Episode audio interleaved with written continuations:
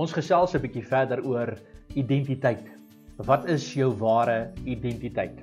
Kom ons bid saam. Vader, ons dank U eh, dat U vandag op 'n besondere wyse vir elke geseënde kan U identiteit openbaar. Here dat elke persoon die waarheid van U liefde sal sien, dat elke persoon sal weet dat dit is net deur die gees van die Here wat ons 'n verskil in ons lewe sal sien en dat U alleen U krag, u bloed, u waarheid in ons lewe kan verwesenlik. Ons vra Vader dat ons vandag elke deel van ons eie self, ons eie ek kan neerlê. Ons buig voor u neer. U is die koning van die konings. U is die antwoord van alle tye. In ons glo in u, ons vertrou in u en ons weet Here, u is die bron van ons hoop in Jesus se naam. Amen. Ons praat oor ware identiteit. Ek wil graag hierdie volgende stelling aan jou maak. As jy nie nou sterf vir die identiteit van Christus nie, sal jy vir ewig lewe met die identiteit van Satan. Kom ek sê dit weer. As jy nie nou sterf vir die identiteit van Christus nie, sal jy vir ewig lewe met die identiteit van Satan. Ons kan nie bly voorgee nie. Ons kan nie bly die indruk skep dat ons is waarlik oorgegee aan die Here geseëndes en dan het ons 'n agenda waar ons eintlik voorgee ons wil eintlik maar nog wees wat ons ou lewe was nie. As geseëndes van die Here is ons uitverkoop, ons is nie meer deel van ons vorige lewe nie. Ons het ons lewe afgelê. Ons probeer nie meer daardie ou mens wees nie. Ons probeer nie voorgee om 'n nuwe mens te wees nie. Ons is uitverkoop aan Jesus Christus. Dit is tyd geseëndes om jou identiteit op te neem in die Here, om werklik waar sy identiteit te aanvaar. Wanneer 'n mens 'n getuie beskerming doen, en daardie persoon lewer 'n getuie in 'n hof en hy gee dit aan daardie mense voor, hy gee sy getuienis voor en sy lewe word bedreig, dan kom die regering en hulle gee aan hierdie persone identiteitsbeskerming In werklikheid gee hulle hom 'n nuwe identiteit. Hulle gee hom 'n ander identiteit sodat die vyand hom verder nie meer kan raak sien nie. Geseëndes ons wat in Jesus Christus is. Ons is getuies vir Jesus. Ons kan dit nie bekostig om te lewe soos vir die vyand nie. Ons kan nie voorgee nie. Die vyand sal ons verseker verslind.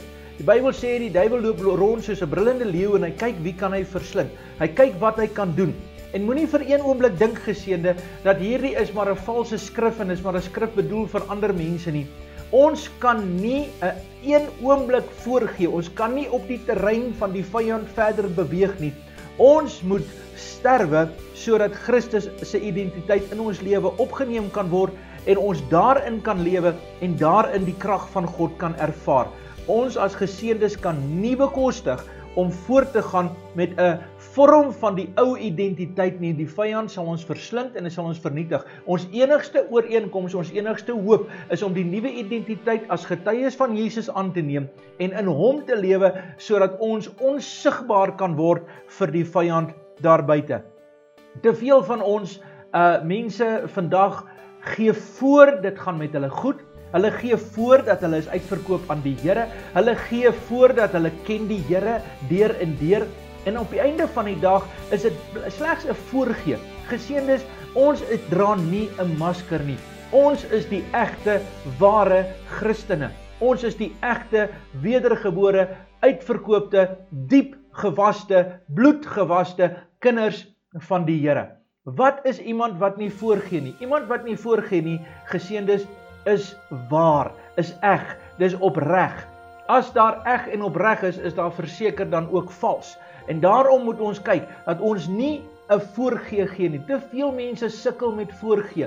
Hulle probeer die Here dien, hulle probeer kerk toe gaan, hulle probeer 'n beter mens wees, maar in hulle hart is daar 'n agenda wat hulle nog steeds die ou mens wil hê, hulle wil nog steeds die ou mens lewe, hulle wil nog steeds die gemak en die uh, die eie ek dien en uiteindelik kom daar seer en stikken daarin.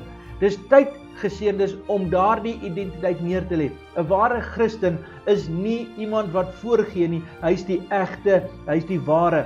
Ware Christene het reeds besef dat hulle het geen lewe. Kom ek sê dit weer. Hulle het geen lewe op hulle eie nie. Hulle enigste vorm van lewe is om in Christus Jesus voort te bestaan en in hom te staan en in hom te leef en deur hom te bestaan in hierdie lewe. Daar is geen ander hoop nie. Geseënde, jy kan alleenlik lewe as jy dit besef dat daar is geen absoluut geen hoop sonder Jesus nie.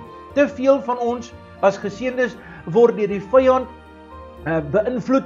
Ons word in uh, indruk geskep dat ons kan maar ons eie lewe, ons eie gemaksigtige lewe leef.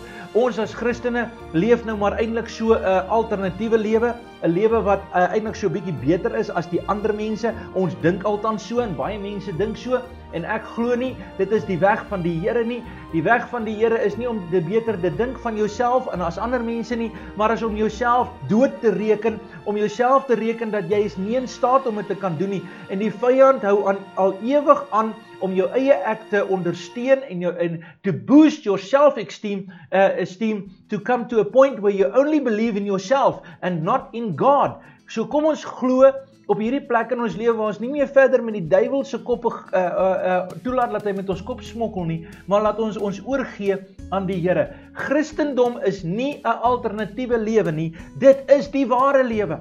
Daar is geen ander lewe behalwe dit nie. Ons kan nie lewe nie uh, sonder Jesus nie. Ons moet verdwyn sodat Jesus kan verskyn. As mense ons sien, dan is daar 'n probleem. Hulle moet ons nie kan raak sien nie. Hulle moet Jesus raak sien en hom alleen raak sien in ons lewe, in ons doen en ons laat en ons optree en ons handel en ons wandel. Elke situasie wat ons doen, moet uitgegee word en uitverkoop wees dat Jesus verheerlik kan word. Ons leef nie meer nie, maar Christus Christus Jesus leef in en deur ons.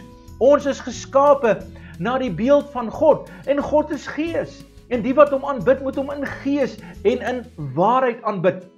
Laat ons as geseëndes ons identiteit opneem.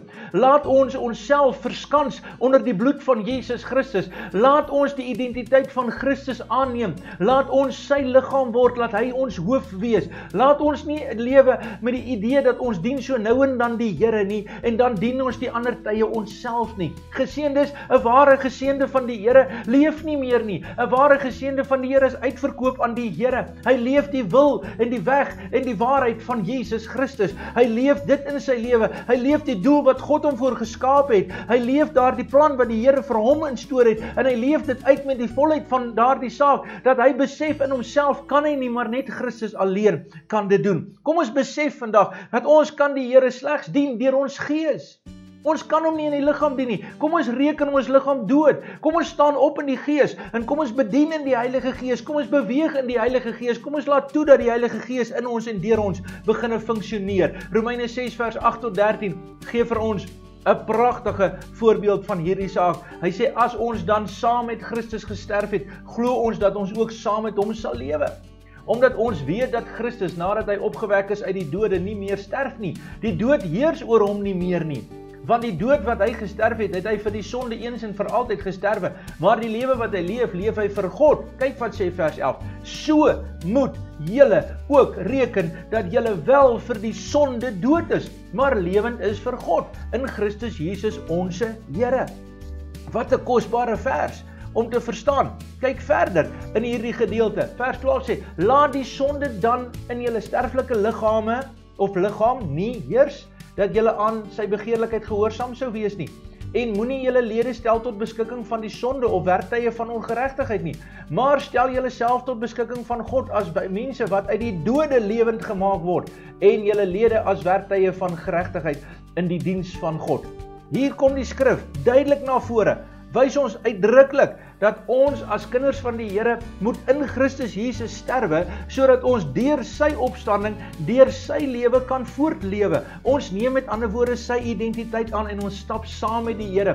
Daar sal vir jou slegs uitkoms wees die dag wanneer jy besef dat jy moet totaal sterwe in Christus Jesus sodat jy kan totaal lewe deur hom.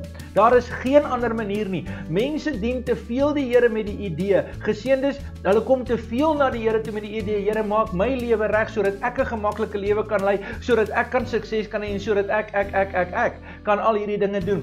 'n Christen is iemand wat besef het hy kan nie. Hy is bankrot. Daar is geen hoop vir hom oor nie. Hy is 'n verlore. Hy's 'n hy's 'n persoon wat 'n drenkeling is op die oseaan van verlorendheid en hy het uitgeroep en gesê Here Jesus red my en die Here het hom gered. Nou die lewe wat hy leef, leef hy vir Jesus. Daar is geen ander manier nie. Die lewe wat ons sal lewe is slegs deur die krag van die Heilige Gees.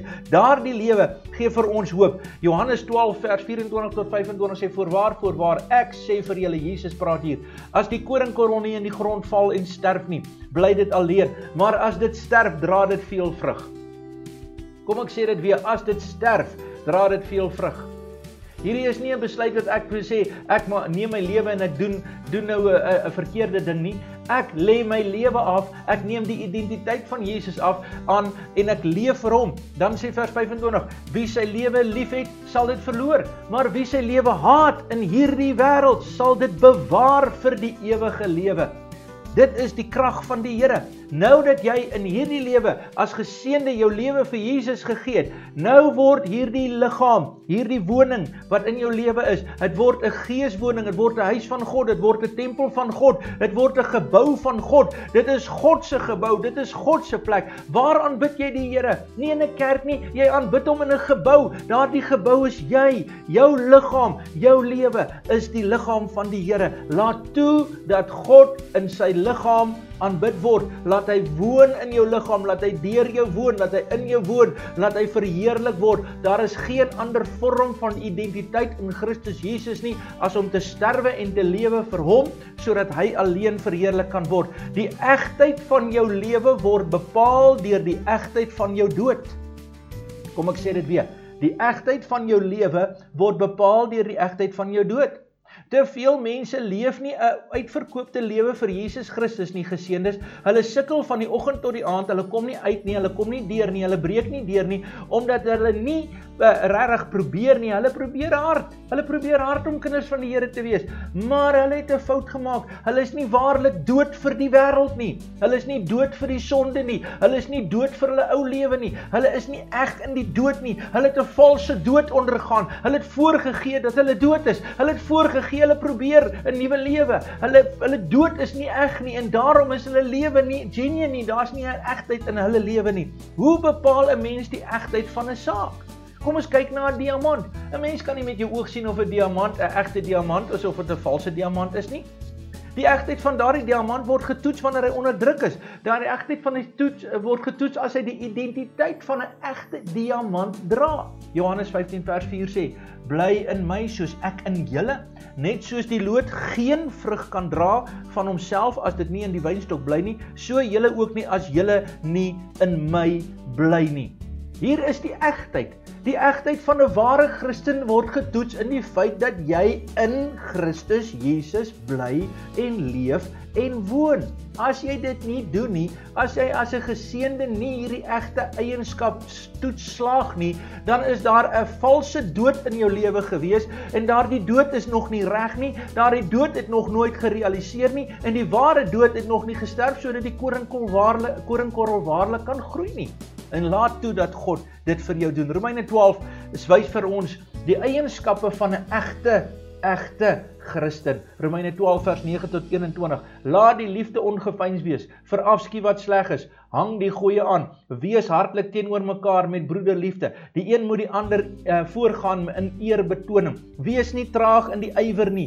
Wees vurig van gees. Dien die Here. Verbly julle in die hoop. Wees geduldig in die verdrukking. Volhard in die gebed. Maak voorsiening in die behoeftes van die heiliges. Streef gas na gasvryheid. Seën die wat julle vervolg. Seën en moenie vervloek nie.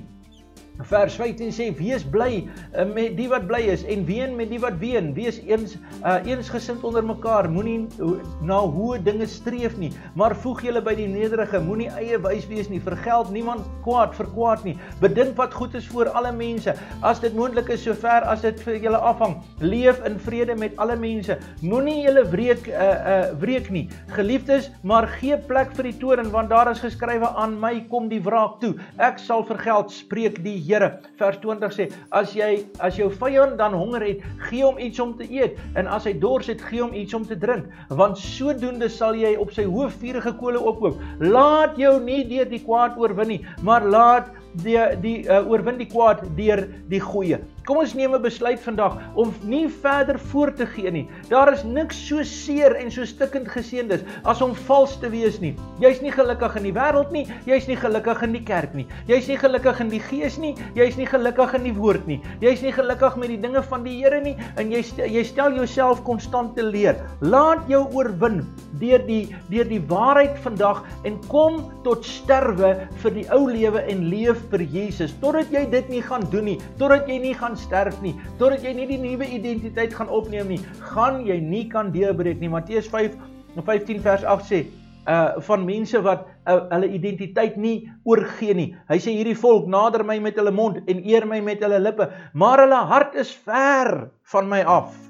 Is dit nie maar 'n eienskap van mense wat nie oorgegee is nie? Hebreërs 3 vers 12 sê: "Sorg daarvoor broeders dat daar nie miskien in een van julle 'n bose en ongelowige hart is deurdat jy dat hy van die lewende God afvallig word nie." Hoe word mens van 'n lewende God afvallig? Dis omdat jy nie totaal oorgegee is, totaal dood is vir hom nie. Jy lewe weer vir iets anders. Die enigste vorm waarop ons kan lewe en ek sluit hiermee af is dat daar is net een plek, net een plek waar ons enigsins hoop kan hê en dit is in en deur die bloed van Jesus Christus. Kom ons neem 'n besluit vandag en ons dien hom met volheid en met krag. Kom ons neem sy identiteit op. Daar is nie tyd om te speel nie. Ons neem sy identiteit op vandag. Ek pleit by jou, ek pleit by jou in Jesus naam. Neem Jesus se identiteit aangeseende. Dis al hoe jy gaan wen anders gaan die vyand jou verslind. Vader, in Jesus naam bid ek nou dat U ons die krag sal gee, dat ons oë sal oopgaan, dat ons ophou sal speel met die vyand, ophou sal speel met die dinge van die wêreld, ophou sal speel met die idee dat ons kan dit op ons eie maak. Ons kan nie, Here Jesus, ons het U nodig, ons het U meer nodig as ooit tevore. Ek bid nou, Here, dat U die elke geseënde krag sal gee en sterkte sal gee om oorwinning te hê. Here, dat ons totaal dood sal wees, onsigbaar, onsigbaar, dat die vyand ons nie kan raak sien nie, want ons is begrawe in en deur die bloed van Jesus Christus en ons lewe slegs vir hom in Jesus se naam. Amen. And God bless you today.